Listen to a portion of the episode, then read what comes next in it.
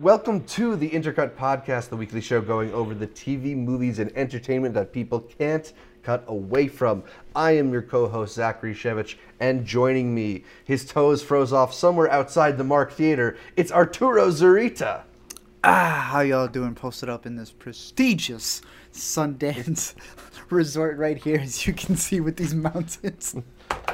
Gorgeous. Um, so still still stuck like out here. The festival is completely over. There is just like a couple screenings for the locals. I'm gonna pretend to be the only Mexican who lives in Salt Lake, Mormon City, Utah, and try to sneak myself in there tomorrow. But it's been a fun festival. Awesome. Staying up late, and uh, yeah, it's been dope. Been pretty good. Nice. Yeah, uh, we're glad that we get to catch up with you while you're out in Sundance. Obviously, Art is not at his usual little, it's a little, filming it's a location with yeah. his usual beautiful background, although it's a very beautiful no, background Chicago in its Bulls own right. The, yeah. uh, so yeah, he's out in Utah for the Sundance Film Festival. We'll be talking about a lot of those releases on today's show. We'll also be talking about Oscar nominations in detail, because those came out last week and there's so much to discuss to that we can't waste your time. We're skipping the what we've been watching and getting right into a special Sundance edition of Yay or Nay with our resident Park City dweller. So Art, how cold has it been out there? Dude, it's been freaking hot. I've gotten a tan. Wait, I landed with unexpected island right when the Salt Lake City ended up in a freaking pool outside. No, I came here with six jackets. It was snowing in Chicago. Came here with six jackets all on top of another to get them to the airport. I have been using the thinnest field jacket possible. There was a blizzard in the middle of it. It got things cold, but literally this morning there were kids outside skateboarding in shorts. Oh, lucky. So glo- last year was much colder. Last I think, year was right? freezing cold, but since then global warming became a thing. Just right. started in twenty seventeen. We didn't know about it. We didn't know. Nobody was knew no about one it. told us. I wish oh, somebody would tell us about ridiculous. it. Ridiculous. All right. Uh, so let's get into our Sundance edition of Yay or Nay. The Sundance Awards came out earlier today, the day we're recording, Sunday, and there's a lot of really exciting stuff to talk about. A lot of movies that I know Art managed to see. I don't know if it was just some sneaky maneuvering or if you had a little insight yeah, into dude. what would get these awards. I knew everything that was going to win, man. I'm manipulating the system. I came last year, they said, "How what could we do different?" I said, "Have these movies." I'm the, They won because I'm the one who got them in the festival to begin with. They don't care about me. No, they don't care about me. You go to one press screening yeah. and it's... Yeah, they're it's... listening to me while I'm giving them thousands of dollars on merchandise and tickets. uh, no, I try to say just... I try to watch as much as I can. I, I like watching all the ones in narrative competition. I try to watch anything that hasn't secured a release date because I don't know when I'm going to be able to see it or, or when it's going to be released. Exactly. So just try to catch as many as you as you can, and eventually, you know, one of them's bound to win something. And hopefully yeah. it's your favorite. So, so uh, the big prize of Sundance Awards, the U S Dramatic mm-hmm. Competition Grand Jury Prize, was awarded to The Miseducation of Which Cameron Post. This is a movie coming out with Chloe Grace Moretz, uh, start, written and directed by Desiree Arkovin. Art, uh, I know we talked about it a little mm. bit before the fest, but yay or nay, was this a worthy winner of the Grand Jury Prize? Bruh, it is in my top ten. It's actually I, my top five. I think I have it at number five. I don't care about numbers. My my six, right? If I'm look, talking about like the movies in particular that have all just blended together in, it, in their greatness, there's six movies that I just can't wait to see again, can't wait to buy, can't wait to recommend, can't wait to just experience it with others. The Miseducation of Cameron Post is one of those. Uh, it is... The the festival awards have been a bit weird in where, like, in the recent years, they haven't really blown up as much. You know, there's controversy with Birth of a Nation. Right. Uh, but, but before that, you know, a lot of the times it's like Whiplash. Whiplash is one of my favorite movies. And there was this trend going on right. with the uh, uh, the audience and the jury one being, like, the same movie. And then it, like, trickling and, and, and picking up. Me and Earl, Earl and a Dying Girl. Exactly. Uh, so this past year... Which uh, last year was my first Sundance Film Festival. What won was I Don't Feel at Home in This World Anymore, yeah. which not only went nowhere on Netflix because it just got dumped there and like very few people saw it. I personally didn't even think it was like incredible. So if we're talking like for me, in terms of the quality right. between the other movies, it's sort of like I'm expecting this quality. Okay, I'm expecting. Okay, wow, you guys are always bringing, always bring. the heck is this, right? Now, right. I did like Crown Heights, which the won the Audience Award. Um, and I haven't seen the Audience Award for this one, which I know we'll get to in a bit. But uh, I'm not saying that it takes away from it. But what I'm saying is that Cameron Post, I think, makes up for the slump from last year. And I really hope, I don't know who picked it up, but whoever picked it up, the biggest thing is distribution and who you can get to see these movies. Again, it is in my top six. This year's a bit different from last year, and where it's the movies that... Last year was more like these these crazy big hits. Here it's more about these very, very, very solid movies. And there was a lot more of those than there being one clear frontrunner. And The Miseducation of Cameron Post is one that you have to check out. Um, I'm forgetting her name. And she even liked my tweet about it. Desiree Arkovin? No, no, no. The actress who was also in... American Honey, Sasha Lane. She needs to be in, be in more things. I... I now see what y'all were talking about awesome. in American Honey. And I'm like, okay, American Honey's a good movie. She's going with her thing. I couldn't tell how much of it was just, you know, the improvisation that they just had her do. Bro, she's good. She right. needs to be in more things. Her banter's fantastic, especially with Chloe Grace Moretz. The directing is great. Uh, the kid from Super Dark Times is in this, and he has the best scene in the movie, in my opinion. Ooh. Um, awesome. Yo, we were talking uh, as well earlier about going into movies where the director didn't really impress you with the previous one. Right, I was a bigger fan of Appropriate Behavior than, I than was, you yeah. were, but I think we both thought it was kind of okay. I think I had hopes that her next movie would be better. That's though. exactly what you kept telling me, so I was like, all right, I'm going to go into it completely. You know, it's a brand new movie, let's see what they have to offer. Went from okay to excellent. This is a, a fantastic movie, and a lot of people I already know are wondering, is this just winning because it's gay? Is this just winning because it's covering this? It's about, uh, it takes place in nineteen ninety-three. A group of teenagers who are, who are all sent to gay conversion therapy camp. And, oh man, I know that there's going to be... I personally think it handles both sides. Obviously, they're favoring one side, but they look at both sides. Yeah, I mean... a certain, you know, I think that, that you can sit several people down to watch this movie, and some people are going to see one thing, and some people are going to see another thing. And I think that's a good thing. But, uh, like all the movies...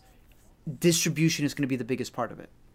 I don't know who picked it up, but depending on how they distribute it, that's going to be the biggest deal when it comes to it. Because this movie is funny. This movie has heart. This movie mm-hmm. has uh, a lot of the, the drama parts all just completely down to a T. But the biggest issue is going to be, like, are you going to be able to get the right audience to see it? Are they going to play off the fact right. that it's, like, kind of looking down at this this church practice and noticing that, you know, they may not have been the best things? Uh, that was a point that I was going to get to, of how even if you're super religious or you're, like, the gayest person ever, I'm pretty sure both sides can see that this this just didn't work. You know what I mean? This thing right. that was happening in the nineties right. just didn't work. And uh, that that's what the movie's covering. It's not saying don't believe in Jesus. It's just saying don't hate somebody to the point that you're causing them to hate themselves, and it can push them to do something that they shouldn't and hurt themselves even more because you're telling them that they're yes. not worthy of it. So we'll see how it goes. We'll see how it blows up. Yeah, and that sounds like a good message for a movie yeah. like that too. Uh, so I, I know one movie that you haven't had a chance to see yet, yeah. although I know you're trying to tomorrow. see it tomorrow, is the winner for the Audience mm-hmm. Award, uh, Burden. So, uh, Art, what have you been hearing about Burden at the festival? Burden, I've heard, since I haven't seen it, is that the best part about it is the performances. And a lot of people saying that it's very heavy-handed on a certain side. I won't know until I see it tomorrow, but that's what I've heard. A lot of people praising the performances rather than that. And the other people saying that the reason it won the Audience Award is because it plucked at something that caused people to go, like, this is what I need to vote for. When I personally think that other winners did it a lot better. Again, I haven't seen Burden yet. But it, it is one of those cases this year where a lot of it, and I get it, it makes sense, and I'm okay with it when they're good movies.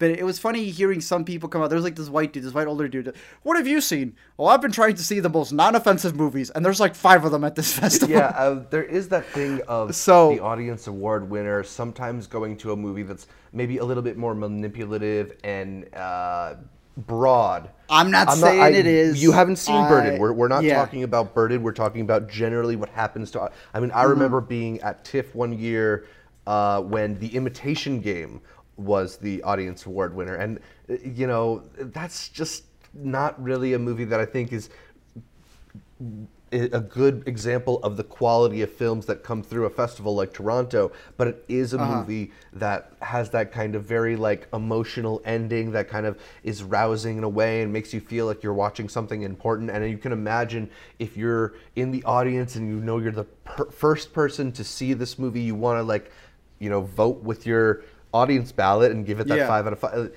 A lot like, of people sometimes, I think, at these festivals get swept up in the moment and, and want to make a statement with the movies they see.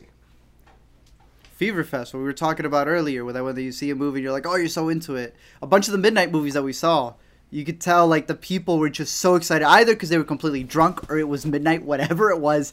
They were yelling at just scene location changes. Whoa, we're in a room now. Like, they just right. go completely crazy. So, I mean, I don't know. I'll see it tomorrow. Maybe, maybe it ends up becoming my favorite. Yeah. I don't know. The award for directing went to another movie that I know you haven't seen. It went to Sarah Colangelo for The Kindergarten Teacher. Now, uh, you did see the movie that this one mm-hmm. is based on. Uh, it's based on a two thousand fourteen yeah, Israeli film also called The Kindergarten Teacher. Uh, how, what's the buzz been like on The Kindergarten Teacher? Everybody keeps saying that her performance Maggie is fantastic, Gyllenhaal. Which is the reason why you, yeah, why you watch a remake to begin with, to see what it adds to mm-hmm. it. Uh, obviously, it's in English. It's going to be more digestible for a lot of people. I didn't see it mainly because I knew the story and I wanted to catch new things that I haven't seen right. the story of. So, main buzz has been the acting. I'm surprised with the amount of buzz she got, why she didn't win actress. Or I think they just do actor, right? For Sundance, it's not actor, actress, it's just yeah, actor. Yeah, they do like one acting award, and it didn't go to her. Okay, yeah. So I guess it wasn't that much for the jury to vote her in, but that that's the main thing that I've heard from it. Uh, the screenwriting award went to Christina Ko, Cho, I'm not sure how to pronounce her last name, for Nancy. Mm-hmm. Uh, no, you saw this one, but Absolutely you are not, not no. as big of a fan of Nancy? Bro, I'm going to name you like five movies. I, I think this these awards are only for the ones in the competition, yes. right? Like, for the narrative, dramatic yes. competition. All right. First of all, Monsters and Men, better. Sorry to Bother You, so better. Let me, let me, Sorry to I Bother You is you freaking that insane. The Outstanding First Feature Award did go to Ronaldo Marcus Green for Monsters of Men and Men. That man deserves everything. I'm going to get to okay. him. He's dope. Uh, Eighth Grade. I would give it to the dialogue in Eighth Grade. There's a specific scene uh, that, to me, calls back to Michael Stolberg's scene in Call Me by Your Name. It, with the same type of emotion of a father to their child. Ca- again, like I said, Cameron Post dialogue in there. I know not everyone likes Blind Spotting. Th- that was like probably the ones where people came out going, what the heck? And other people were like, yeah. Sorry to Bother You was also very much like that as well. But I thought that was at least way more innovative.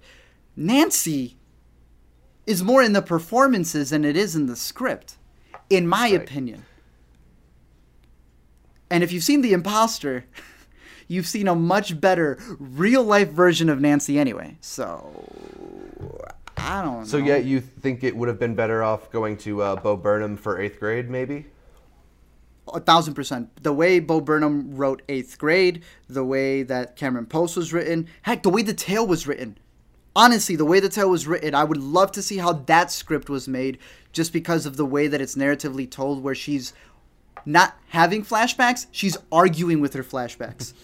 Interesting. Right? So, exactly. So, how, I don't get how Nancy gets it, and not something that's innovative like that, not something like Sorry to Bother You, which is completely bonkers.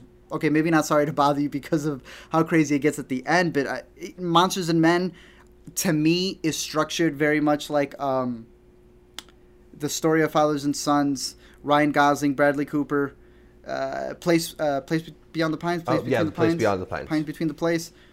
Place Beyond the Pines. To me, it's a lot like that, in where it's it's each story happens due to like because of the other one, kind of, right? Yeah. Yeah. I don't see what Nancy has to do. Not, I ain't hate Nancy. I don't want to say that. It's one of those scenarios where just sort of like not necessarily I want to hate on you enough for that prize.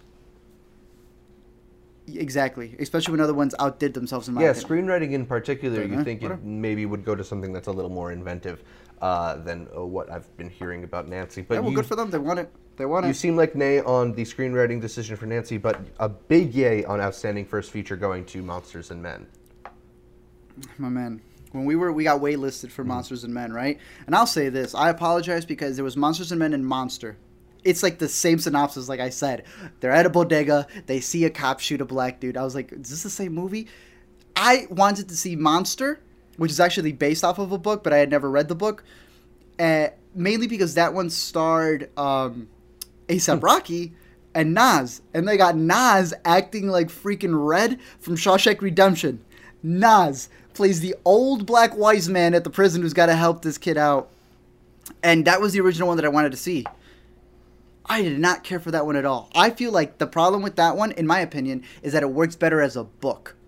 Because the book, I believe, seeing from the movie, is supposed to be written as a script. Because the kid is a filmmaker, mm-hmm. who then gets stuck in the situation. So he's always saying, like, external.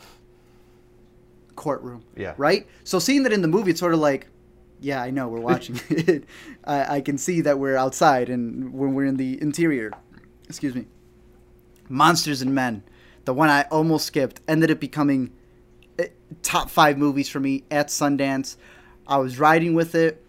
Then the man comes out and he talks, and it, the movie was like here. The moment he talked about it, it went through the roof. When we were in the waitlist line, which if you don't know, at Sundance, you have your super, super rich people or your press who just walk in with a badge, the people who have bought their tickets and are waiting in line, and then the people who are waitlisted and they're just waiting to get in. You know, they, they got their little number that they did on the on the online waitlist, and they're just hoping to get in if they can find seats. Well, we're one of those people, and we're waiting there at eight eight o'clock in the morning, right? We're super tired because last night, the night before that, we saw a midnight screening to Blind Spotting. Ends up ending up like at yeah. two, right? The director was at the screening of Blind Spotting. Oh, nice. Because he really wanted to watch that movie. He watched it, stayed up late, knowing that he still needed to be there in the morning. And again, doesn't need to be there because you go to some screenings and they're like, yeah, the, the people aren't here. Are they not at Park City? No, they're at Park City. They're probably just like hungover. This dude watched Blind Spotting to go support the movie, then woke up in the morning again to come to his movie, but went into the waitlist line to let everybody know that he was going to make sure they got in to see the That's movie. Awesome. I mean, that... Now, well, look, I, I, I want to say, like, that it. sounds like an awesome experience that has no effect yes. on what I'm going to experience when I watch the movie, what it's, what's going to exactly. be like when I sit down and watch Monsters and Men. Bro, this... So the movie starts off, you're following uh, Philip from Hamilton, and then you're you're following um, uh, a black cop who's dealing with the repercussions of what happened in the first arc. And then the last arc is about a kid and what he's going to decide to do, knowing that he can either protest with them or not. And the way they handle some subjects had me second-guessing stuff. Like, my idea of how to solve some things... I was, the movie has a bunch of scenes where it's two people on two different ideologies, right? Was that cop right or was that cop wrong? And they go at it. And usually, right, there's a bias, yeah. right? You're watching the movie and you're going, clearly you're making the one person on whatever side you don't agree with act really dumb. Bro, both sides are stacked to the point that the it's scene just has weight. to end with one of them walking away. Exactly. It comes out later. There's a scene between a father and a son, and the father and the son are arguing, don't protest because you're going to ruin your college chances. Trust me. Th- things will change in the future, but son, I want you to make it. And the son's going, but I don't want to grow up and not have done anything. So now you're sitting there going, damn, what do you choose? Because you can see both yeah. sides. And, and the director comes on, he just st- starts talking about how he just wanted to start a discussion, and he starts a discussion with this movie. He starts a discussion with this movie a lot better than... forget this year, previous years have tried to cover with it. I think it does it better than Fruitvale Station. I think it does it better than, again, I made a video about how a movie can draw a better discussion than arguing with someone who you're just saying, I don't right. agree with you. But in a movie, you're seeing that police officer's life. You're seeing the man who got shot and the people in his neighborhood and how they live their lives. You're seeing both sides of the stories play out. And I think the three act structure was fantastic, and the way that they were all connected, showing you that one incident isn't isolated. It ripples down. And then him coming out and saying, you know, he's like, I disagree with a lot of people. I had him in the movie. like, like the police officers who he said inspired conversations. Police officers, I think he said his dad was a police officer growing up. A bunch of the people who you would think he was just going to speak negative of were not just influence, but in the movie itself. And I think it was, it's, it's one of the best movies at Sundance. Really happy he got it. He's a dope dude. He's awesome. I want to see more stuff from him. Awesome. Uh, so the only other major award that went to a movie I know you haven't seen yet is the Special Jury Prize going to I Think We're Alone Now. Uh, what do you think about that? What have you been hearing about it? I'm pretty sure you said that you're trying to see that one tomorrow. Tomorrow as yes. well, yeah, they have it playing. Uh, I, I, all I heard was, it looks good. I don't like when people cryptically don't give something, like you can see someone going, eighth grade really got to the to the heart of what it was to really be an eighth grader, and Bo Burnham and the way that he really just tells the story and strips it down to his core and start naming you scenes and start telling you the emotions, and they start like releasing their own eighth grade pictures. Then they get to this one, they're like, the cinematography was spectacular, very pleasing to look at, and I'm like, uh, y'all don't want to talk about story? Yeah, that's it. You don't want to talk that's about it. This? You know, yeah. And then you'll get the other people who are honest and they're like, nah, it was straight up boring. Yeah. Cinematography's good. And I'm saying cinematography's good. So I'm not surprised at all that it won cinematography because supposedly it's fantastic. If I am not mistaken, it was a female cinematographer? Uh, I'm not sure about that. I could be wrong. Potentially, yeah. But that is the one thing that I, compl- I, I heard over and over again, that it looks great. Obviously, I was excited. Uh, the name is based off of a song that always reminds me of ten Cloverfield Lane because that was the last time I heard it. Peter Dinklage. Um... Elle Fanning, I think, so, I think yeah. isn't it, as well? And it's like a post-apocalyptic movie. I want to see that. And then they're like, no, literally, that, that's just, they just chill. Uh, I'll see you tomorrow. I'll see how it is. And hopefully it looks as great as the award says it's supposed yeah, to. Yeah, and by the, time, time, by the time this podcast is posted, uh, Art will have posted his thoughts on the A T Z show's Twitter as well as his Letterboxd. So check the description down below for links to both of those. Uh, make sure to check out his thoughts. And like him, retweet him. You can hear more about all of his thoughts on all the Sundance movies there. Uh, let's get on with the awards. Achievement in Acting went to Benjamin Dickey in the movie that I know you just saw, Blaze. Uh, yes. How do you feel about mm-hmm. that prize going to Benjamin Dickey? Uh, I'm trying to look at the other ones because I just saw it fresh off. And at first when it started, I was like, all right, this dude is just... The character of Blaze is one of those dudes... who like speaks mm-hmm. in quotes. So when you're playing a character like that, it feels like an impression almost. But that's just the way the guy talks. Like he speaks in quotes. He says like, you know, the night is darkest when this happens. Uh, you know, confidence is like life. Life is like confidence. Like he just says things like that. So you're like, okay, is this just like a cheesy performance or is this right. the character? I think he deserves it. It was actually pretty good. You got to think of the fact that the people who voted it in are actors, so they would know what to look for, in my opinion. Is it a I, bit more I, of a subtle I performance than I think we sometimes see getting awarded with acting awards? So you're seeing him, like, I want to say in a five-ish, maybe ten-ish year span. Oh, interesting. So you start noticing little things. And it was like by the...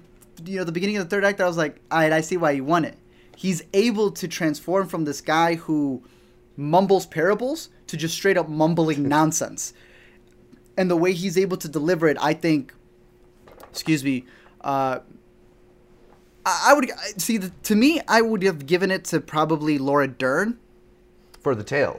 But I, yeah, but I think the amount of, um, coverage that he does on just this one man's life, the physicality of it. At a certain point, I couldn't take him super seriously because he kind of looked like Post Malone. He has like Post Malone's like scruffy hair, um, but I do think he deserves it. He, he there's a physicalness to it because the character has a limp. There's the way that he talks, and once you get used to the fact that it's like, oh, okay, this is like the character. Right. This is this is literally how he speaks. It's not like a person making an impression trying to be like, oh, you're here now? Like, trying to sound like an old blues totally. singer. Um, I think it was...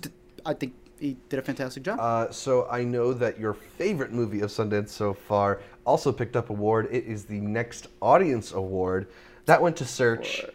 You want to tell us a little bit about Search, Art? Look, I tell this people... I say this all the time. A lot of people like to say, no, you're just on the hype train. You're just on this. I'm like, look, Hereditary, I... I I think it's fantastic. I will keep talking about it, but I didn't say it was my favorite, right? Uh, I went to go see Sorry to Bother You. Blew me away. I want to see Sorry to Bother You again so bad because of how I, Man, I, maybe we'll talk after the show. You sent me a GIF after it. Stuff, I, I, I got yeah, word of how yeah, good it was. I know you don't mind spoilers. I ain't ruined anything for any of you because I, I don't know what can be in the trailer. It's so insane. But I ain't, I ain't posted anything. I saw Cameron Post, speaking of. And I didn't say anything until I'm sitting there at Search. And the first five minutes go on. And I kid you not, it is the equivalent to Up. When everyone's always talking about, oh, the, the, the visuals in Up are so great because without words, the first five, ten minutes give you this whole story of happiness to sadness.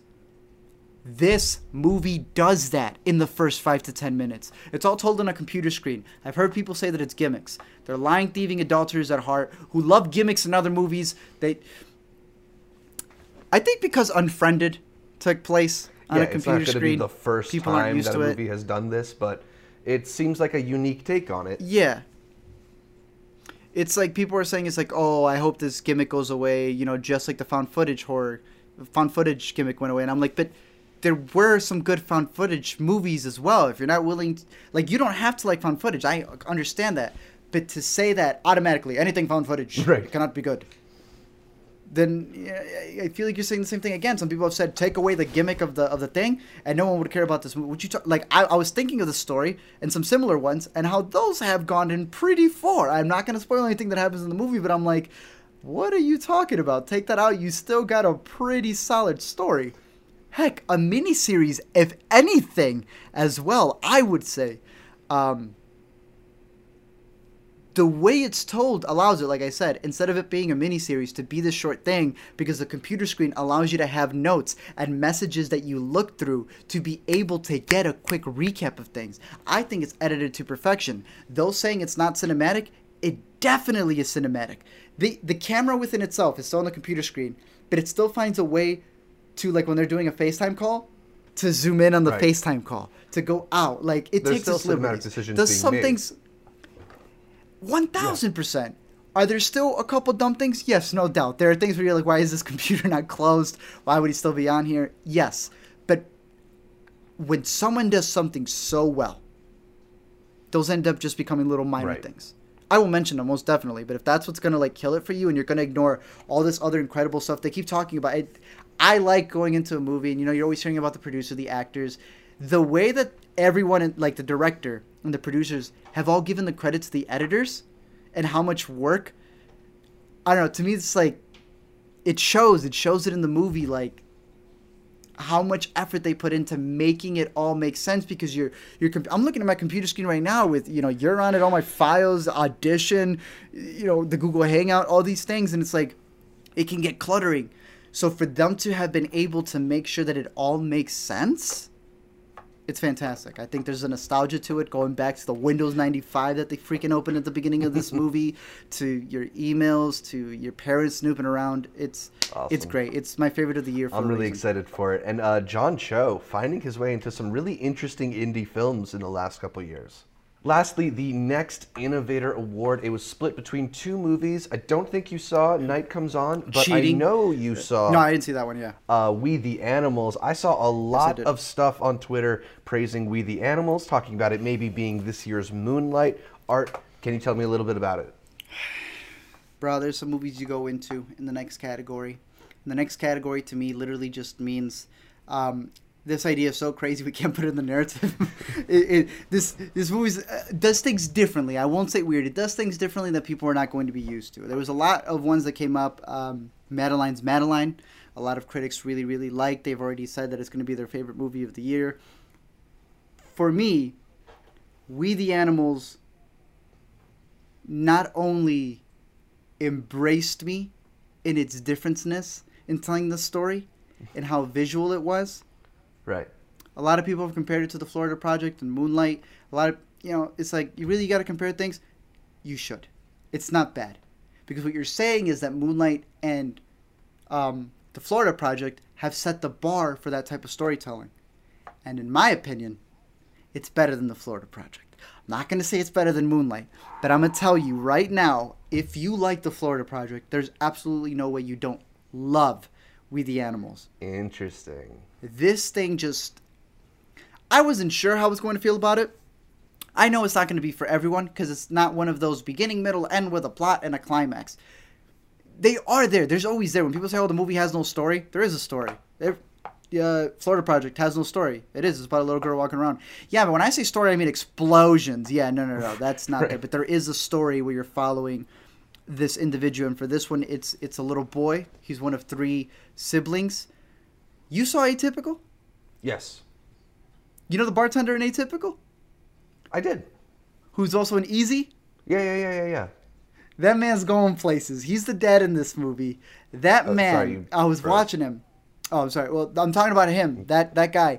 He is in this. This dude is going to be the next, um, I said, Luis Guzman. Which, yeah. Because I really like Luis Guzman, but I know you're going to be like, Luis Guzman, how dare you offend him? All right. I mean, he's the next big Hispanic character actor, akin to your boy who was just in Rogue One, who's in the Heineken commercial, and everybody thinks that he's freaking uh, Banderas, Antonio Banderas. um, now I'm blinking on his name. Benicio. Benicio del Toro. This man is going to be the next Benicio. I'm telling you oh, this damn. right now.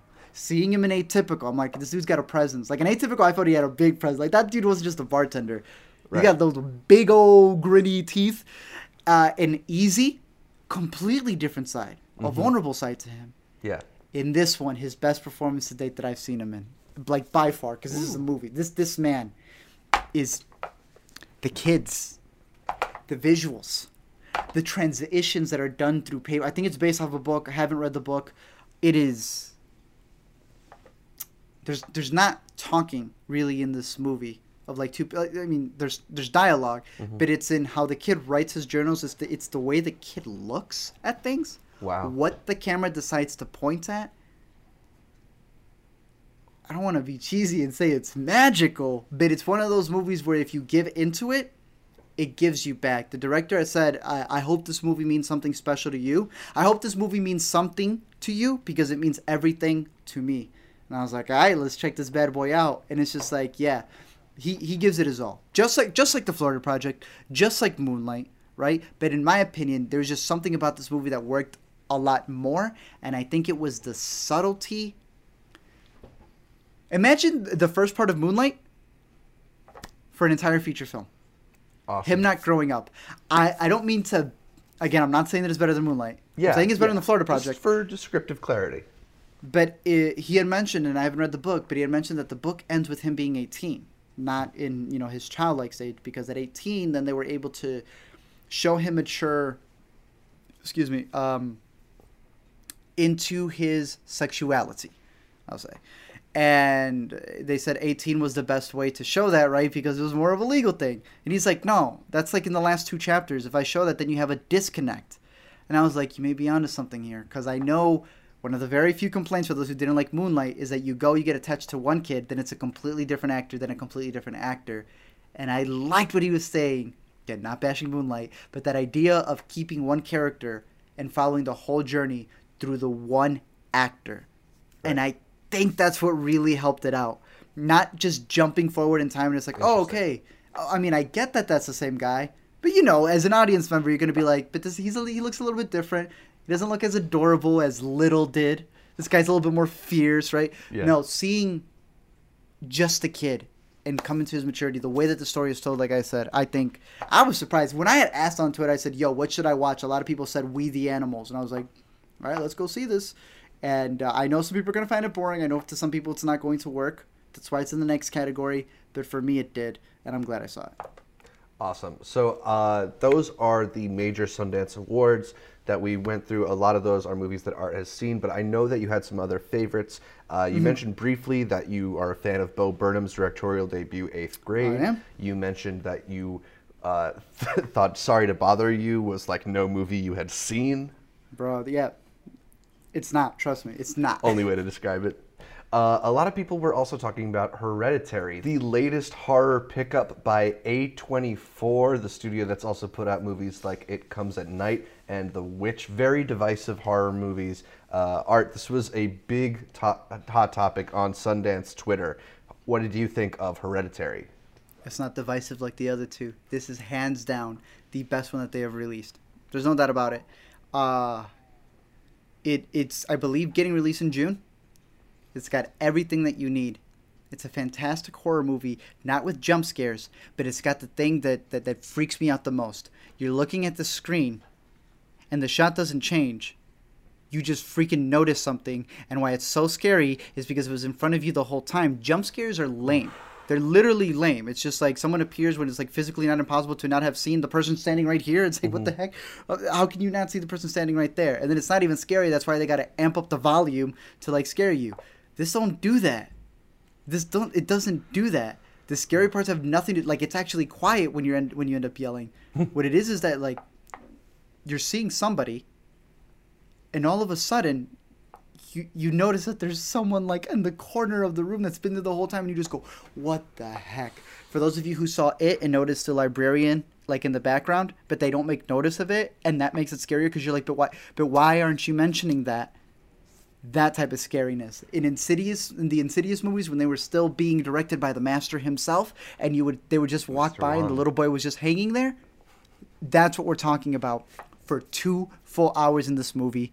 There's a thing that happens twenty minutes into this film that you're just like, what the heck? Did I just see that?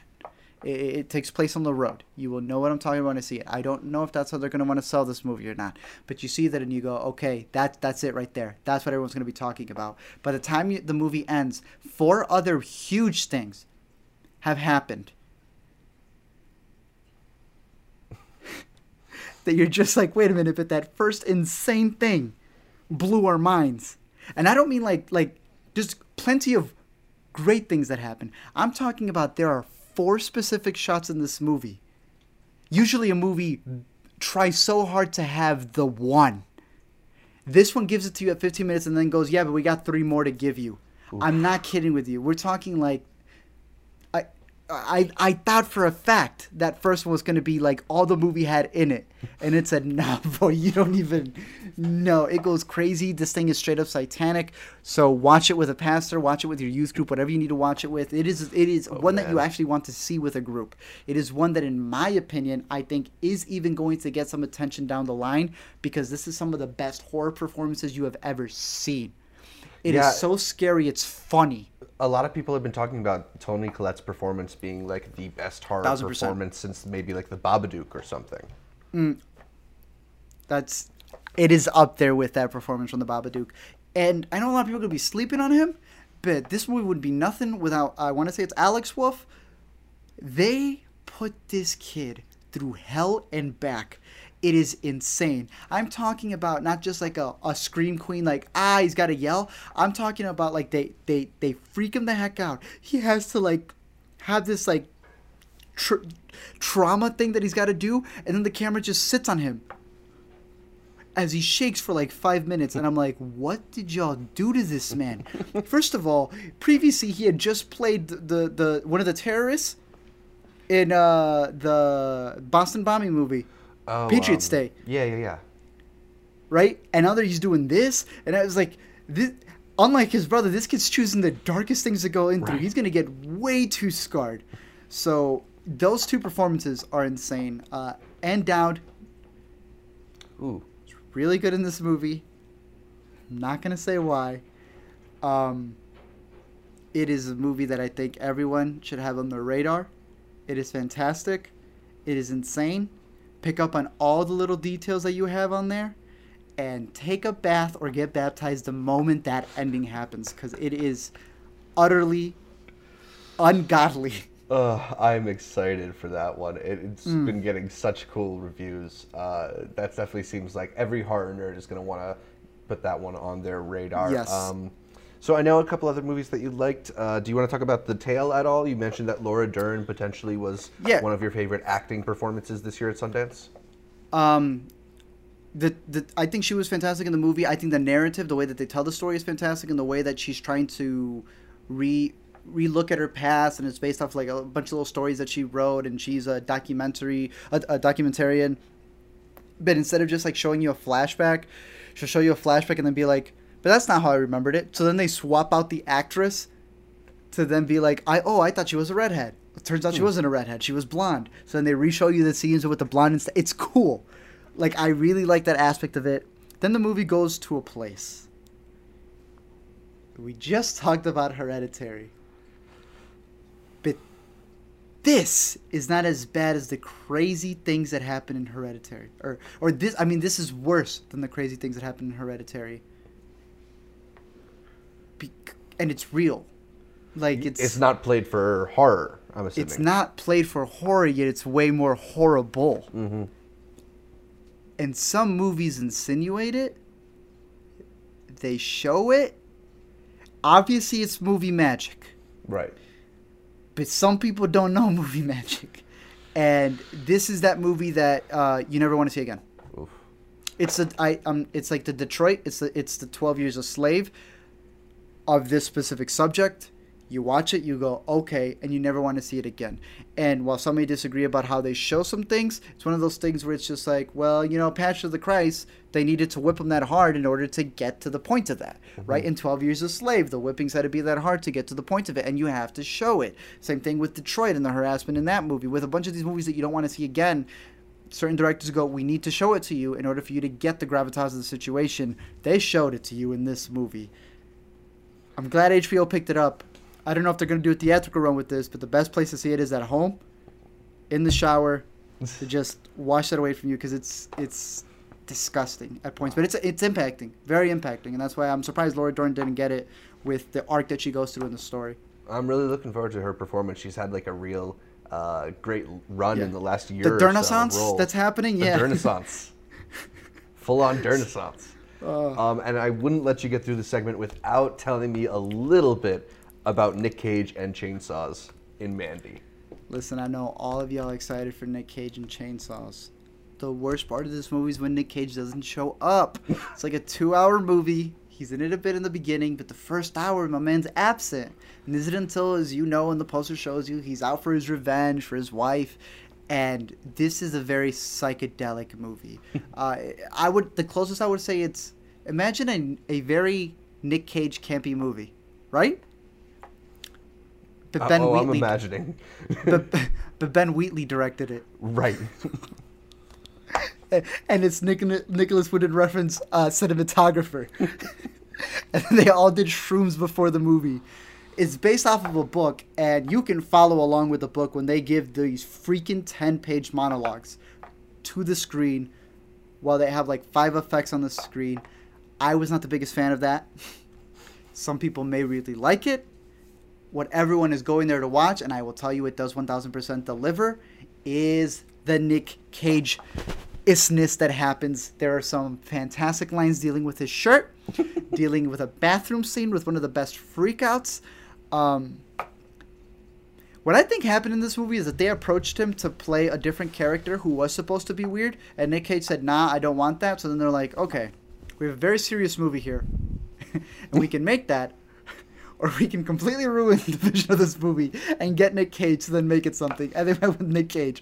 There's two movies happening here. There's this trippy, like, cultish, uh, like, crazy horror movie going on. Then there's Nick Cage doing his straight-to-Netflix zaniness.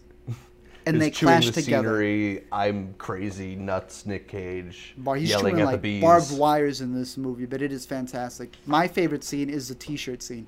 He gets mad because someone ripped his T-shirt, and the way he reacts to that. Yo, there was like guys at midnight, guys standing up, just uh, clapping like crazy. Oh man! So, yeah. I'm very excited to see that one. Uh, so for all the fun times that you've had at Sundance, there were a few movies that I know disappointed you. One that I wanted to talk to you about was the movie that got the first big deal out of this year's Sundance when Neon, the distributor behind I, Tonya, picked up Assassination Nation for ten million dollars. Uh, this is the second film from writer-director Sam Levinson with a bunch of new faces as well as Suki Waterhouse and Bill Skarsgård. Art. Do you understand Neon's big money splash on Assassination Nation? Someone said, Neon's out here picking up the movies A twenty-four don't want. Someone said that. I can't remember where on Twitter. And I said, that's bogus. Shout out to whoever. And it's true. I don't, there was no movie at Sundance that I hated. There was one that peeved me, but none of them I hated. So I thought every movie had something to it. The the three that I didn't really care for so much was Summer of eighty-four because they didn't really do anything. Nancy, I think I have it a lot lower than it really is. Um, Tyrell, which I'm sure we'll talk about. Assassination Nation, I, I didn't dislike. Again, that was another midnight movie. Everyone was hyped for it. Everyone was cheering for it. Um, I don't think it fully works as a narrative, to which you would say, well, of course, that's a metaphor. So when I look at the metaphor, I'm like, yeah, but that's a stupid metaphor. Well, it's because it works as a narrative at that point. Yeah, but we just said the narrative's stupid.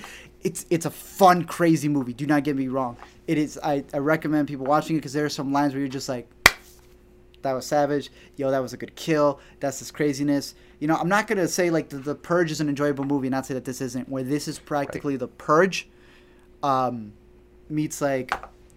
Mean Girls, in a sense. It's The Purge meets Mean Girls meets whatever hacker movie that just exploits everything out there. It's like it's like a mini episode of Black Mirror meets Mean Girls, um, where this whole town just ends up going crazy and all the actresses that you mentioned uh, have to stand up for themselves.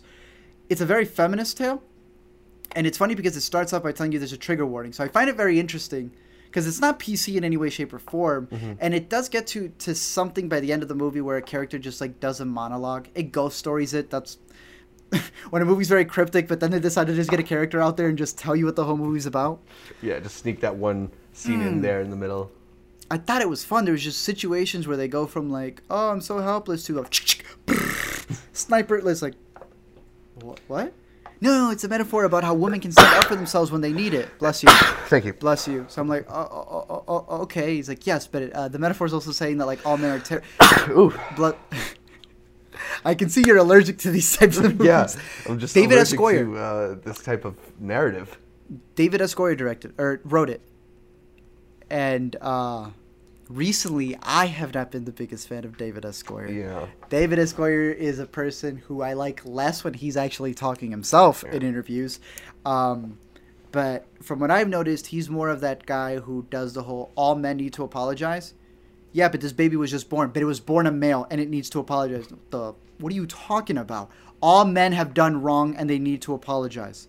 Like, he's that type of guy. Mm. And noticing some things in this movie, they don't always do it, but they kind of hinted it. And then I remember it's written by David Escoyer, and I'm like, what's going on here?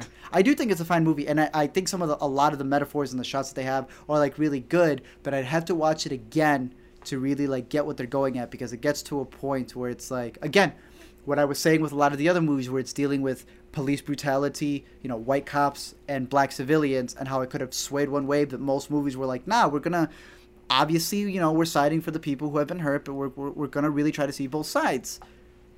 There was, like, one nice guy in this movie. If I'm gonna bash God's Not Dead, and all the people who like this movie are also going to bash God's Not Dead movies for making anyone who's not a Christian look bad, right? Then I'm going to have to say the same thing here. A little bit. A little bit. Have it both ways. Can't but, uh, no, ways. It's a crazy movie. I still enjoyed it for what it was. It, you cool. know, you can, it's, it's it's an extreme version. So not you terrible. Know, not, oh, no, I don't think... No, no, no, no, no. None, none of these were terrible movies, other than you're talking about... Tyrell. All right, so let's get into it. My boy Sebastian Silva back at it, making people uncomfortable. Uh, his latest is Tyrell, and uh, I think uh, what's his name? Caleb Landry-Jones is in this one. Uh, Michael like Cera shows up. Uh, Love him. What did you think about Tyrell? Where did it rub you the wrong way? Mm. You remember Vincent Adultman from our favorite, from one of our favorites, BoJack Horseman? I've made a business. Wow, I'm so glad you bring that one up, right? He doesn't know what work is. He just knows that he makes a business. Mm. Imagine a little kid trying to talk about something that he has knows nothing about. Imagine a non-American trying to tell you what America is like. That, to me, is this movie. I am a big fan of a lot of people who are in here. Uh, dude who's also in Piercing, he was in uh, James White. James James White or... He was just in It Comes at Night as well. Uh, oh, Chris Abbott. Um, yeah. yeah, Chris Abbott. And then um, uh, Jason Mitchell's in this as well, right? Main reason I wanted to watch this movie. Right. He's he's he's Tyrell. Um, you don't mind if I give you a little bit of the synopsis a bit? Go ahead.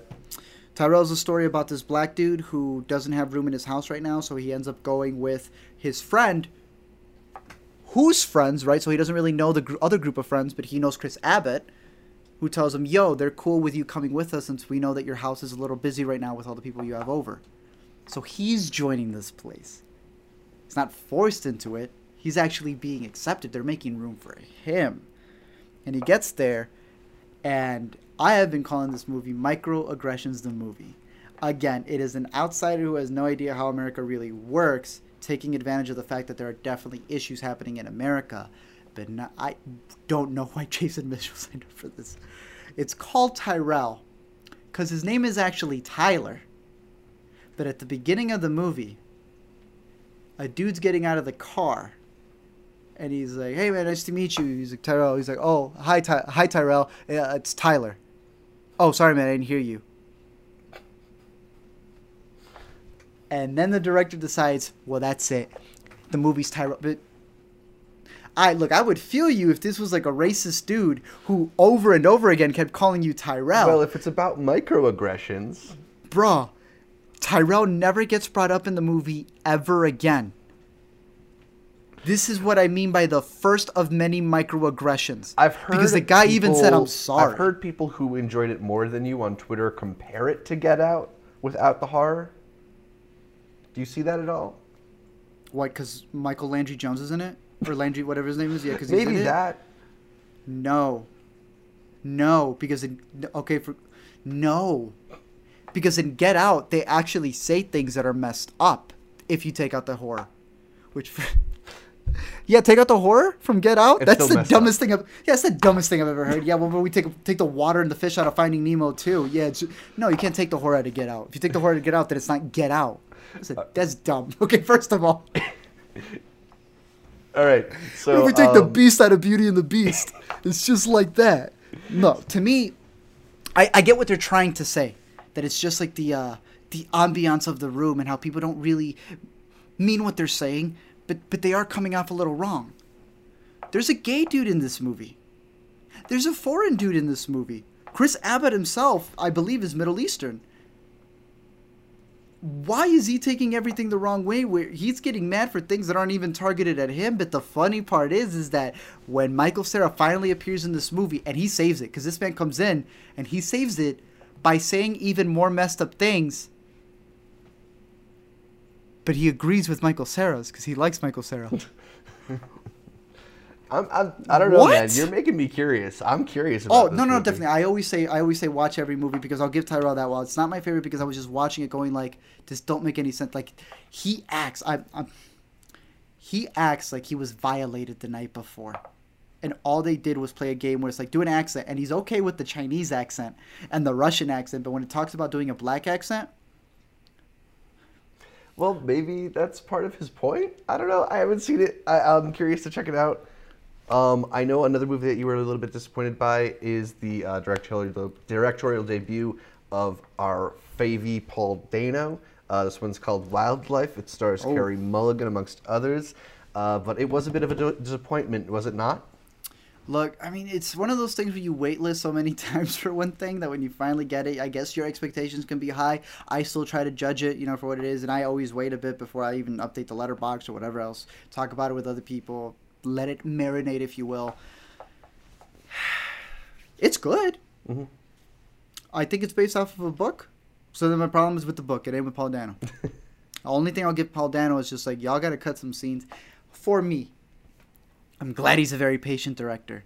I, you know, his style is to keep the camera on. But I don't need a dolly in on the kid from The Visit to be like a minute long. I get it. He's not liking the scenario. Gotta speed it up a little. Uh, yeah, I gotta speed it up a bit. Same thing with um, the, the characters a bit. I'm a big Jake Gyllenhaal fan.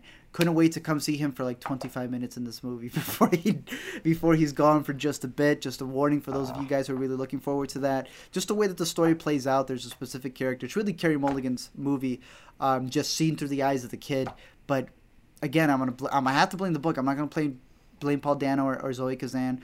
Uh, I think the production design, the way it looks. All fantastic, but in terms of the character herself, it's sort of like she starts off and you're like, wow, she's like this very, she's very much a housewife. And what ends up happening is sort of like, what? like, like in We the Animals, the mom ends up going through something and you see how she reacts, but it makes sense. Here, it's like, there is there is there is you getting a downfall, and then there's you legitimately not caring. Right. Like like just straight up. I don't know. To me, that transition in the second half didn't work. It's a much slower movie, which is fine. But after a while, after the dolly, after the bus, after the like, you know, some people open. I'm of the Edgar Wright. Open the door. Right. Mm-hmm. I don't expect everything to be that fast, but I don't expect everything to be like walking down the hallway. Yeah, you got places to be a little bit, a little bit. Gotta open the door. And it's not so drastic. There are other ones, like, I would say, yeah. Piercing, that does it a bit more. But, um, yeah, that felt like, oh, okay, I get it. Gotta extend the story out because it's a very simple tale of a very simple family and what they go through. All right, so this but is your second time attending the festival. And mm-hmm. last year you saw your favorite movie of two thousand seventeen, Brigsby Bear. Bear. You saw the indie darling of two thousand seventeen, Call Me by Your mm-hmm. Name. You caught the eventual Oscar nominee, Mudbound. Mm-hmm. Uh, what about two thousand eighteen? You caught more movies this year than you did at last year's festival. How does this year's Sundance compare to last year's? I agree with what a lot of other people have been saying. There is no huge Call Me by Your Name. Brigsby Bear wasn't like this crazy massive hit yeah. either. No Whiplash, like, no Boyhood. There's no Whiplash, no Boyhood for for those people as well. I mean, the closest to me was Search. It kind of got me there, mm-hmm. but like Brigsby, Whiplash, those movies like stuck with me. Call Me by Your Name, as big as it was. Um, I I was thinking Wildlife was going to be this year's Big Sick, and having a duo that are dating each other, mm-hmm. working on the movie and having it get some buzz as well. There is no, like, Big Sick either, in my opinion. There's not, like, these massive movies that I think people are going to adore as much as, like, previous ones did. Mm-hmm. But I don't see that as a bad thing. Yeah, you seem you, to have pretty much enjoyed almost everything that you saw, and you've seen a lot of movies. I have greatly liked a lot more movies than I have loved, if that makes any sense. Like last oh, yeah. year, I loved Brigsby and Call Me by Your Name, and I, I mean, I can't remember everything from last year, but I thought the other ones were like were like good. Here, I think there's a lot of really really good. We the Animals to me is really really good. Cameron Post is really really good. Monsters and Men, Hereditary, Sorry to Bother You, Search. All of these are really really good movies. So there's a huge crop of really really good movies instead of that one that's just like, y'all just got to be waiting for this. And it, it's still kind of there. Hereditary is that. You know what I mean? Right. To me, Search is that. To me, I can't wait for people to see Sorry to Bother You and who utterly hates it and who loves it. You think Hereditary is going to be the one that most people are talking about when we look back at this year's Sundance? I think it's going to be Hereditary and Cameron Post, but I really hope people give Search a chance, and this all depends on how they put it out there. It, it, that's really, it's just going to depend on how they put it out there. Awesome. Uh, I have faith in, in eighth grade since A twenty-four is going to be handling that. But, yeah, I mean, that's the big deal. It's how they handle it. Awesome. Well, there's a lot of exciting movies to look forward to coming out of the Sundance Film Festival. Make sure you keep up with Art at the A T Z show, who will be posting about a lot of these movies, I'm sure. Uh, we're going to get into them later, but let's move on to the Oscar nominations, which mm-hmm. were revealed last week. Uh, it was a pretty exciting crop, full of movies that people were really, really enthusiastic about. Get Out showing up huge, The Shape of Water having a Lord of the Rings-like type of uh, nomination streak with thirteen nominations. Mm-hmm. uh, Lady Bird getting into a lot of the major categories, including Best Picture and Best Director. Uh, but there are some snubs that people are talking about, with Steven Spielberg, Martin McDonough, and Luca Guadagnino all losing out Best Director nominations. Art, what was your big reaction to the reveal of the Oscar nominations last week? Either y'all agreed with me that James Franco didn't deserve his best Oscar nod, or y'all vanity faired him. You heard about that? Yeah. He was in the Vanity Fair cover, and they just cut him out. Oh, wait, that I didn't hear about, really? That, yes. We were talking about whether uh, Three Billboards is going to win. Obviously, it was going to get nominated, but have things changed where it may not be the frontrunner anymore because of the backlash. Right. I don't know, because backlash seemed to have happened that the Golden Globe winner isn't even nominated. Now, trust me, I was the one who said I don't think he should be nominated. I, I liked the performance, but I don't think it was Oscar-worthy, but everybody else did, and all of a sudden they didn't. What has happened in between the allegations? Right. The Vanity Fair uh, thing so came out. there are a lot of people saying that, uh, you know, maybe it was these allegations around James Franco that kind of knocked him out of the race. Bro, they C G I'd him out of it. He was in the Vanity Fair cover. They cut him out. I'm not so sure how much he was knocked out, though, because it, it was kind of allegations that surfaced in the last couple days of eligibility for the for the voting. I mean, I guess. And, and he's also like he was also kind of like a fringe nominee in the first place. I don't know if he was necessarily a lock, but he did end up. Uh, losing out to Denzel Washington from Roman J. Israel Esquire, which we was gotta watch not a movie, movie that a lot of people have seen. We gotta watch that movie. Yep. I don't know. I see. I feel like the Denzel one is sort of like, hmm, people really hate us for what who we let win last year. How do we change that? People, shoot, we let Casey Affleck win last year. How do we change that? Well, let's get rid of him and swap him up with Denzel. it, is, it did kind of occur to me that I feel like Denzel is now asserting Meryl himself Streep? As this, like, yeah, he's male Meryl, Meryl Streep or King of Hollywood, especially now that Tom Hanks lost out on yet another great performance between this, Captain Phillips, Sully, uh, and The Post. He's now, like, gone several years without getting a Best Actor nomination. It's disrespectful. Nomination. It's disrespectful. We're not going to mention how disrespectful it is. Do you know when, like, someone just reaches such a degree that they give you greatness all the time? You take them for granted. You just call them good? Yeah. That's not, that ain't right. Yeah. I mean, it's what we're doing with Meryl Streep, except we still give Meryl Streep Oscar nominations. She got her record twenty-first nomination, breaking her own record. Um, and another thing that was show, showed up relatively small, uh, one of your favorites from last year, Call Me by Your Name. It did get a Best Picture nomination. Chalamet did get in to the Best Actor race. Uh, but look, as I mentioned, Luca Guadagnino was not in the Best Director race, and both Michael Stuhlbarg and Armie yeah. Hammer didn't show up in Best Supporting Actor. Any thoughts on that? Uh, I'm I don't I don't think Stuhlbarg's role was big enough, even though it literally is supporting in all the sense of the, yeah. of the phrase. What I've heard a lot of complaints about, and I don't know if this is fangirling, but the people who have really been on Armie Hammer, what do you think? I don't think so. I mean, I didn't think Armie Hammer was that great. That being said, right? like, uh, you know, he was serviceable. No, he did a good job. Yeah. Like, it, so sounds like I'm not a big fan of the uh, Christopher Plummer performance that got nominated. It's fine, but I don't think it's the. Oh yeah, the one that he just worthy. The one he just filmed last week. Yeah, yeah that exactly. one. Yeah, I think it kind of makes a little bit of a mockery of the Oscars that he just kind of like stepped into this movie last minute and was able to get a Best Supporting Actor nomination. Yeah. He's We're not, not even on the animated the category oldest, yet. Yeah. Uh, acting nominee in Academy history. I also don't Is know he... if yeah uh, for this performance. Uh, Wait, I also well, didn't he win if... the Sorry. oldest one as well? Yeah, he's the oldest winner, and now he's the oldest nominee. He's just breaking his own record. Yep. Because he's getting older. Uh, and Woody Harrelson, I don't oh. know if he necessarily deserved the Supporting Actor nomination over either of the Call Me By Your Name guys. Uh, I thought he was really good, but again, Woody he Harrelson kind of had a small part too. No, I think it's just adding to the fuel of the people who didn't want, what's his name? Sam Rockwell. Because...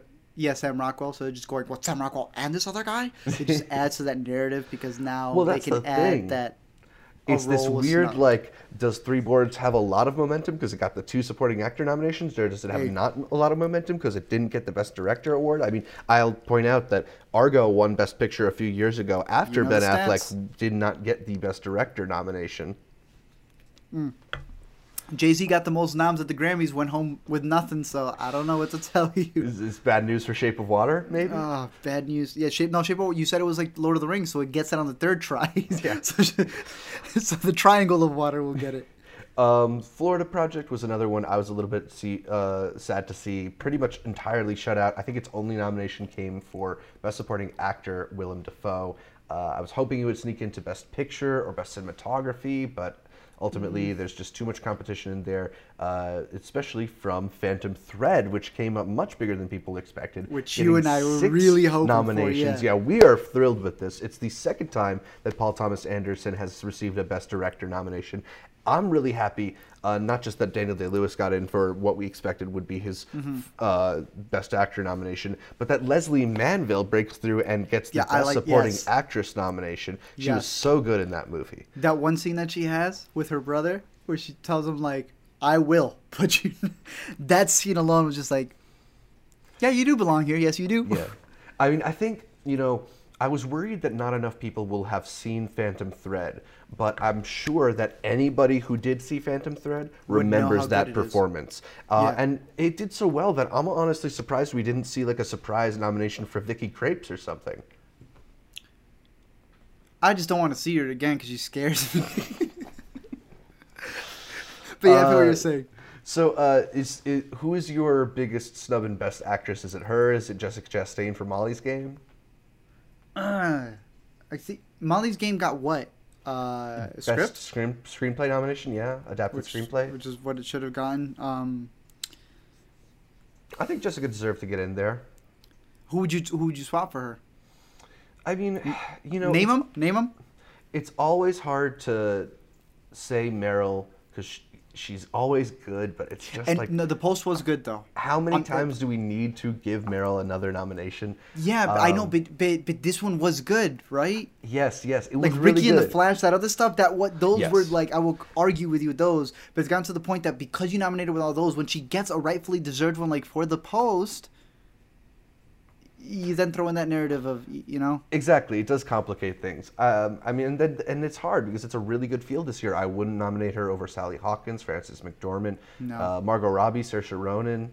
So, yeah, um, she don't belong there. She's six. Yeah, she's honorable six. Mention.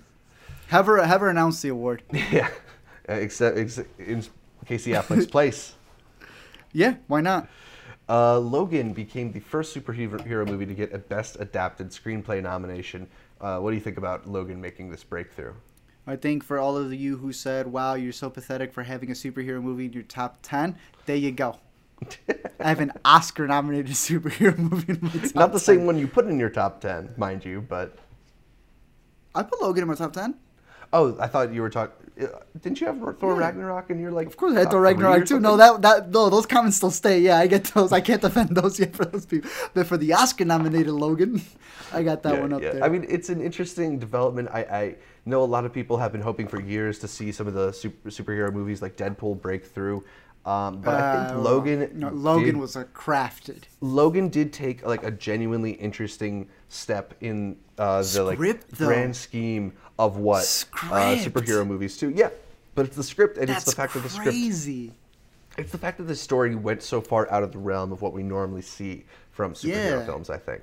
Um, and Man. I think, you know, that's why we're not going to see a movie like Wonder Woman breakthrough in these types of categories, because it is kind of, even though take. it's, you know, novel in its way, it's not that new in its script. Yeah. So what do you think of all the people who have like really rioted about Wonder Woman not being nominated for anything? I think it's, I think it's not. Not really... tell them. Tell them. Remind I, the people what the Oscars are for. I know what you want to say. Go ahead and tell them. Tell them the difference between Oscar nominations and your favorite movies. I think that they don't know what the Academy Awards are for. I think they don't know what a Best Picture means. I mean, like, the, it, it's seriously, like, it's fun. It's It was great while it lasted, but that's not what we're here for. We're here for craft the, and, like, the craft, innovators and like the best. Just like, like Suicide Squad winning Best yes, Hair and exactly. Makeup, Ferdinand and, and Vosfin. We're, we're here to honor Suicide Squad and Transformers. Do you know how hard it's Wonder getting Woman to defend bullshit. the Oscars? Do you know how hard it's getting to defend the Oscars? And you're the one who well, loves they were the good more this than year, I man. I mean, Get Out got like a shitload of nominations. Jordan Peele and Greta Gerwig in the Best Director, and and Paul Thomas Anderson, the Best Director nominees. I mean, like, I'm kind of happy this year with the nominations. Oh, I, More happy than I've been in a while. Still find ways to, people will still find ways to complain because Transformers I, last night wasn't nominated. People always find ways to. Co- Uh, did you? Another thing that I thought was interesting that I wanted to point out is that there are some interesting shifts happening in the uh, way that we've seen the nominations been given out before. Uh, it's the first time in a long time that two of the Best Actor nominees were still in their twenties. Both Chalamet and Kaluuya are still in their twenties. Oh, that's right. I keep, for- I keep forgetting uh, he in, got nominated. That's right? Insane. Yeah, um, and best best editing, I believe, has always had at least four Best Picture nominees in it for the last like twenty years or something like that. This year, there are two movies in Best Editing that were not nominated for Best Picture, Which uh, ones? including Baby Driver. Oh, okay, okay, yeah, um, right. So, yeah, I mean, I think it's just interesting to see some of these changes in the perception of the Academy, uh, some of these maybe loosening of uh, what we thought were steadfast rules, like superhero movies don't get nominated, young actors don't get nominated. Mm-hmm. uh, it, it's, I think we have a pretty interesting crop of nominees. I'm not really too upset about. I think it's interesting. Any of the snubs. Yeah, it is. It's a really, really good year, even for the ones where you're just like, what the heck is this? There will always be snubs, because snubs just means that your favorite didn't get nominated. Uh, it still remains your favorite, though, and you can watch it all you want. Uh, exactly. That being said, it's whoever wins, though. I remember we all thought Stallone was going to win it. Right, yeah. And it didn't happen. No one was and, complaining well, about the nomination. What do you think, though? They were do you complaining think that... about the win. Do you think that Three Billboards now is kind of like on its way out? Do you think that The Shape of Water is the favorite with its thirteen nominations? I hope so, because that's my uncle and I'll be invited to the barbecue. But I don't know, it could be. I think it's between those two. Uh, are, you, are you just completely losing hope for Call Me By Your Name? Um, I mean, I kind of feel like Call Me By Your Name at this point, it's kind of just like, it's happy to be there. I think maybe Chalamet has a chance. You know what? You know what I've gotten at? I'm that dude who doesn't root for a basketball team. I root for the basketball player. I've yeah. gotten to the point where I really don't care who wins Best Picture. I really don't, for whatever reason. Like, I'm rooting for something, but I, I care more about the individual. Like, I've been rooting Timmy. not for a picture. Timotei. I've been rooting I've been rooting for Timmy. I've been rooting for that Best Editing for um Baby Driver. Yeah. I've been rooting for Blade Runner to lose everything. You know what I mean? Like, I've been, that's that's what I've been, I want the individual awards, I guess, more than the collective one, because I right. don't feel that whatever wins is really going to define my year. But I do know that whatever individuals win, it can propel them to the next level. Right. And that, so for me, is why I'm kind of excited to see Get Out in so many of these categories. I'd really love to see Jordan Peele go Get home with out. an Oscar, whether it's for screenplay or director Plum or picture. House any of them. Nominated. Holy smokes. It, it's just so cool that it actually made it. I mean, and I think it deserves it. You know, it was the movie that dominated conversation this year. So for me, I, I just think oh. it's, I, I think it's nice to see a relatively positive response online to uh, Oscar nominations for movies like Get Out, The Shape of Water, mm-hmm. and Lady Bird that are so popular with so many film fans and doing so well at the nominations. It might make for a more positive discussion of these awards as we move into the ninetieth Academy Awards, and we'll get more into that on future weeks of the show, uh, but we should move on, wrap up our Uh, our show for this week. Let Art get to bed, because he's out in Sundance and it is getting late. Uh, I can't leave y'all without a pick for the week, though. Art, I know you've been watching a lot of Sundance movies. Do you have anything to recommend for people out there? From Sundance or anything? For anything. Uh, I mean, I'll give you this I don't one. think most people can see the Sundance movies. So. Well, there well, is one Sundance one. movie that you can see, so my recommendation, even though it may not be the best at Sundance, is that you, too, can get a part of this Salt Lake City experience right at home on Netflix. You can go to Netflix and you can watch A Futile and Stupid Gesture, or is it A Stupid and Futile Gesture? Whatever it is, it's on Netflix. Gesture. Uh, it, I, you, both of, us, both of us are big fans of uh, Mike White? Yeah. Is that his name? No, it's not Mike White. Wait, no, no, no. Uh, David Wayne. David Wayne. Why am I thinking Mike White? He's, he wrote School of Rock, or yeah, directed yeah. School of Rock. Uh, this is pleasing to us, but doesn't really. Do you get what I'm getting at? Like, we like their movies, so oh, yeah. this is like their untitled, unmastered release.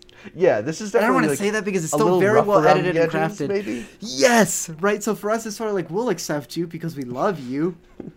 But y'all really I mean, gonna... like, I do think it's harder than people give it credit for to make a consistently entertaining, funny movie that communicates a story. And this movie does that, even if it takes some like strange narrative decisions. This they did not care in this one. They really did not care in this one. No. Which is is commendable to a certain degree. And I have to watch it again. I'll probably watch it again on the plane. Mm-hmm. But there are some. They went Angie Tribeca, like some full Angie Tribeca jokes in this thing. Yes. I was like, yo, okay, we're going there. And I, I mean, guess it's it's weird because it's a true story. That's why. I, I mean, think that's me, what made it so weird. I'd say I'd say like. come for like the loosely told true story of the founding of National Lampoon, one of the mm-hmm. most influential humor institutions, movies and everything, yeah, uh, here in America, and stay for Joel McHale's Chevy Chase pratfall impressions. Bro, whoever they got to play Bill Murray is, is the same casting director who got uh, the Snoop Dogg. Got Lakeith to play Snoop Dogg yeah. in Straight Outta Compton. Yeah, it uh, wasn't exactly perfect always, but some of them are pretty funny. The Joel McHale one is pretty funny. That's, that's some good bits. That's why I say recommend it if you wanted to say that you saw a bit of Sundance early. Uh, well, this one got released early. It literally got released during the festival. It's at home. So yeah, it's up on Netflix now. Also up on Netflix now, my pick for the week. It's called The End of the Effing World. I've only seen the first four oh. out of these eight episodes. Uh, this is a co-production between Netflix and Channel four in the U K. It aired on Channel four a couple months ago. Yep. But it's a really cool, fun, you dig it? Teen road comedy kind of thing. Uh, you haven't seen this one yet? You, I binged it uh, right before I came to uh, came to Sundance. Oh wow! Uh, so I you're ahead of me on this. Yeah, yeah, dude. I, for the first time, yeah, on a T V series, I usually am the slowest one, but this one feels like a, it's based off a comic. Reads like well, a com feels like a comic. It views like a comic. Well, the you got those super so short, short, eighteen-minute episodes. Bro, I I thought I was still in the same episode. I was episode three. I said, what? What the heck? Right. Yeah, it like does that. kind of feel almost like one overly long indie movie rather than an eight-episode mini-series kind of thing. Mm-hmm. Uh, I highly recommend it. I think it's really great. I'm not a big fan yes. of them trying to push a season two. Yeah, that's what I've been hearing. Um, yeah. I haven't gotten to the end, so I can't speak on that, but it does seem exactly. like it's a really it, fun, it contained package. Uh, it's yeah. the story of these two young teenagers who think they're a little bit crazy, and they go on the run, and it's got these really great internal monologues. It, it's just very funny in the back and forth and the awkward interactions, so uh, I think that anybody who uh, loves a good, like, awkward teen comedy will find something to enjoy in The End of the Effing World on Netflix. It's yes, dope. It's very dark. It, you have to maybe be willing to deal with a bit of blood, more blood than you see mm-hmm. in most comedies. True.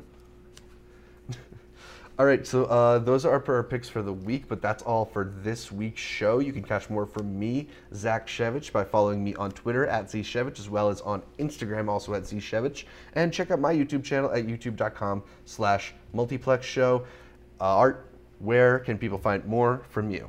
You can follow me in Salt Lake City, Utah. I'll be posted up here for Out on these streets. eight days. uh, no, you can find me at The A to Z Show on Facebook, Ski Twitter, life. Instagram, and uh, Letterboxd, which I've been trying to update. I got my list up there for my Sundance movies. So if you if you want to experience Sundance the way that most Sundanceers experience it as well, just going in blank, but you want to you know know what's good and trust my opinion, top the, the top six that I have. Six. I know it's weird. It's not five. It's six. The first six that you see, those I highly recommend. Go in there. Once they come out, keep an eye out for them and let me know what you think. And you can tweet at me or Facebook me at The A to Z Show. And you can follow me uh, also on YouTube, where I'll be posting up not only a rundown of my tops and why, but also uh, a sort of top The, the five tips on how to go to Sundance, because a lot of people have been asking me, it's like, yo, how do I make it out to Sundance? And there are ways that you can. And if you do, and if you follow these tips on my list, um, join Zach and I, because I think we we both will be going next year, hopefully. And uh, it'd be great to see more people here. It'd be dope. Yeah, uh, because maybe I, I, I've said it. Spoiler alert for uh, Intercut twenty nineteen. Hey, hey for, for Intercut episode fifty-four. Yeah. Uh, but no, Sundance is that place that I hope uh, every film fan gets a, film fan gets the chance to visit at least once. So I'll be awesome. making videos about that and hoping to uh, see you guys there in the future. Awesome. Well, you can listen to every episode of the Intercut Podcast on iTunes or SoundCloud, and make sure to subscribe to our YouTube channel, where you can find new episodes dropping every Tuesday. Also, like our Facebook, our Twitter, our Instagram, all at, at IntercutPod for updates from us throughout the week. Thanks again for tuning in, and until next time, remember, Sundance twenty nineteen, we're, we're meeting up, Intercuties, all in one place. We're gonna, we're gonna take it by storm. Yeah.